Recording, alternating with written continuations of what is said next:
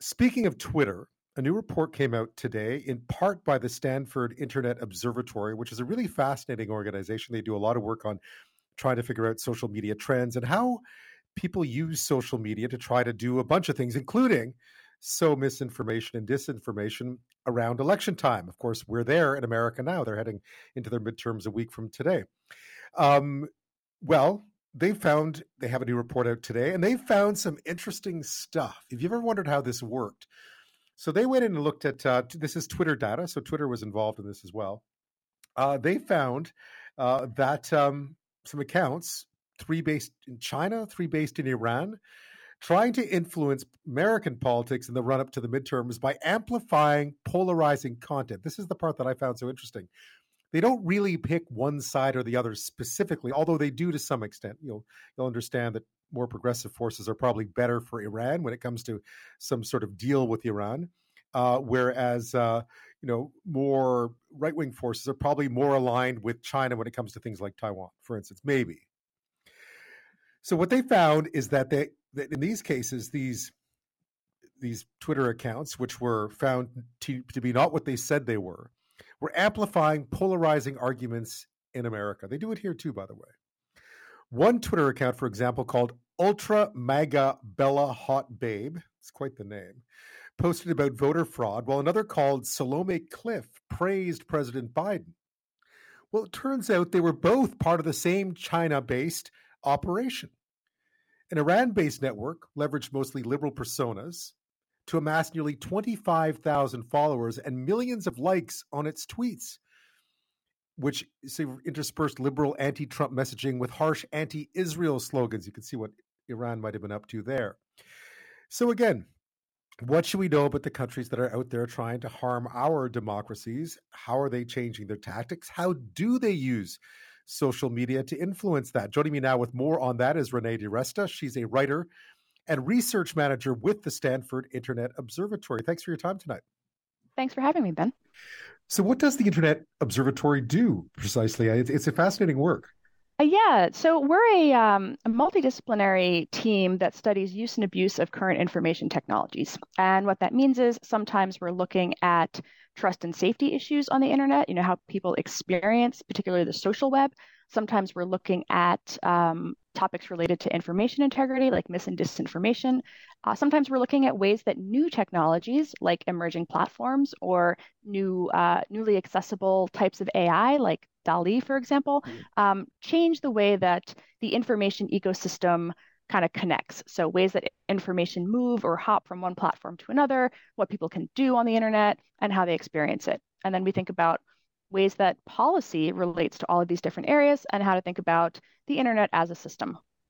When you look at the way, for instance, something like disinformation or misinformation spreads, is it a bit like a weather map? Do you see it sort of move around in, in what does it look like when, when that happens? Yeah, it's a great question. Um, I think the uh, proper academic term is like information cascades, um, right. ways in which content moves both within platforms and across platforms. Um, so there are certain ways in which platform algorithms uh, decide what information is going to be shown to people, and then in turn, people decide what they're going to do with the information that they see. So sometimes it is a, a curation or recommendation or trending algorithm that kind of pushes content into your feed, uh, and that's how you discover it. Other times it's something that you've seen and you want to go and share, and oftentimes, when it is users who are participating in that sharing process, they have accounts on multiple sites. And so that's kind of how content hops uh, from platform to platform. Somebody sees something interesting on uh, Twitter and maybe they share it to Facebook, or they make a video on TikTok and then they post it to Instagram. Um, so there's that kind of cross platform pan information system dynamic um, that each of us who uses social media and has multiple types of accounts is a participant in. How busy a time is it? I mean, you're heading into some pretty crucial elections next week. Uh, how busy a time does it become uh, when these sorts of events approach? It gets very busy. This is in part because one of the things that we try to do uh, at Stanford Internet Observatory is understand, um, you know, we, we try to understand content flows and user behavior um, around what we consider to be kind of high stakes times and topics. Um, so there's always going to be people who are wrong on the internet. depending on what they're wrong about, this can be completely meaningless, just something that we don't even really have to pay attention to.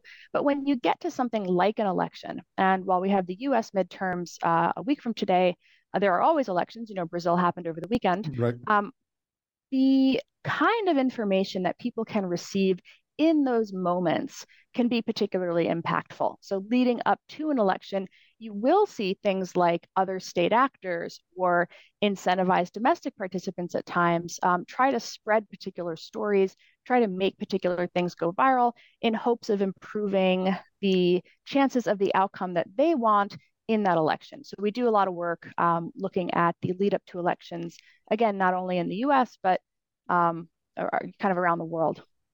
Yeah, we have the Israeli election today. Right, you're right. There's always some, there's always something going on where social media can have an impact. I'm sure. Um, one of the things I found interesting reading some of your previous work, some of your previous interviews, uh, we love to talk about state actors, and I, I want to ask you about that. But a lot of it's domestic, isn't it? A lot of it comes from from in from inside the house. The phones, the phone calls coming from inside the house, so to speak. Yes. So there's a couple of reasons for that, but um, you know, a couple seconds ago we were talking about how ordinary people, just anybody with a social media account, can kind of pick up content and move it from one platform to another. And if they have a decent sized following somewhere, or if they tag in somebody who has a decent sized following, there's the potential for that information to go viral and to reach large numbers of people. Now, in prior media environments, the content that you got leading into an election would probably have just come from broadcast media. So you would see it in the television, on the radio, um, you would maybe read it in a paper, and you would discuss it with your social circle, but you wouldn't necessarily have the capacity to make something go wildly viral, right? And so that's a really different kind of information environment. It's a very profound power. And again, there are trade-offs to all, you know, to all sorts of different types of power. And so in this case, the power to spread content to inform your community, which is fantastic, can, in the wrong hands, be to do something manipulative. And it's no longer state actors or governments who have that power. So this is the kind of interesting tension of social media democratizing the ability to shape the spread of information flows. You have seen, though, uh, outside actors. There's an article in the Washington Post today in which you were quoted talking about uh, some new phenomenon or at least some new trends that you're seeing. Uh, what are you seeing these days, and where is it coming from? And we, we know the usual suspects, you know, China, Russia, Iran, uh, but where are you seeing it come from, and what does it look like these days? What we saw in the in the content that we looked at was different networks. Again, there were six of them going after different segments of American political audiences. So some targeted kind of right-leaning accounts, what we call kind of um, MAGA, Make America Great Again, you know, supporters yeah. of President Trump. Uh, some targeted progressives, um, particularly the sort of Bernie Sanders wing of the Democratic Party, the further on the left in our political spectrum. And so what you see there is uh, these accounts, they create personas that look like they are members of those communities. You know, you're more likely to be receptive to a message if the speaker looks like somebody like you or seems to be kind of a member of your community. And so these accounts work to ingratiate themselves with real members of those communities, and then they try to amplify and to uh, to spread kind of particularly um, you know content that promotes particular political or policy positions, sometimes with sort of the most extreme possible language, uh, you know, just kind of like uh, taking a, a, partisan, you know, there are plenty of partisans in the world, but to just kind of add that extra layer of almost caricature, sort of over the top. But social media really responds to over the top people. Uh, and so, you know, you do see that that kind of um, persona dynamic happening there. Um, you were saying about how these you found evidence, at least, of three different uh, networks of people, three potentially linked to China, three potentially linked to Iran. But how the targeting works now is not perhaps the way I think people have often thought it magnifies one side over the other. But in this case, you're saying what they're trying to do instead is sort of sow division. So you take the the sort of the angriest parts on both sides and you amplify those messages instead. That's been a thing that we've seen from uh, you know from state uh, state linked or uh, operations like this for quite some time now. Again, not not even unique to the United States. This is something that we see uh, happening in other places as well. These kinds of activities are often used by political parties in you know in, in other countries again there's the goal is to um, capture attention rile up your people make your message trend and so if you can achieve that you might be able to improve your your potential political outcomes one of the networks that we saw that you know kind of something that i that i hadn't really seen before was it chose to involve itself in what we call down ballot races. Right. Um, so, you know, the county commissioner of a of a random uh, place in Texas. You know, that's very specific. So that's pretty. that's pretty down ballot. I mean, we've. Seen, I mean, I wouldn't have. You yeah. know, I, I, didn't know who that no. person was. Right. no. We've seen the parties wake up to that stuff too, so I imagine it's no surprise that uh, that others have woken up to the fact that these down ballot uh, results can have an impact. Um, what we saw with that particular one was that it had a presence on Reddit, on Instagram, YouTube, it had a TikTok. But again, the goal was to spread across uh, the entirety of the social web so that different types of audiences might find you on different platforms uh, and to promote these particular candidates and their policies and at times links to their to their fundraising pages and things like that. And so it was interesting the degree of specificity seeing an endorsement for a county commissioner um, i think that's probably the first time we've seen something quite that granular. Yeah, I mean, you know, so that we don't accuse anyone unfairly here, but still to imagine a group of people in a basement somewhere in Tehran thinking about the county commissioner election somewhere in rural Texas is pretty uh, is a pretty amazing, pretty amazing thought. How effective is it, do you think, this sort of spread of?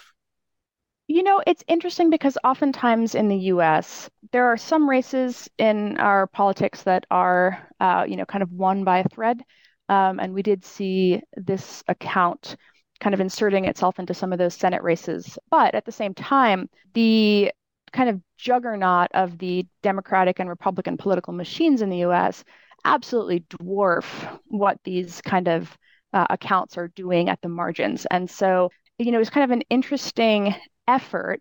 It reinforces that they are still trying, and it reinforces the need to continue to be vigilant around this because the reason these accounts don't get super large, you know, we do see them with you know 30,000 followers and you know a couple hundred thousand engagements.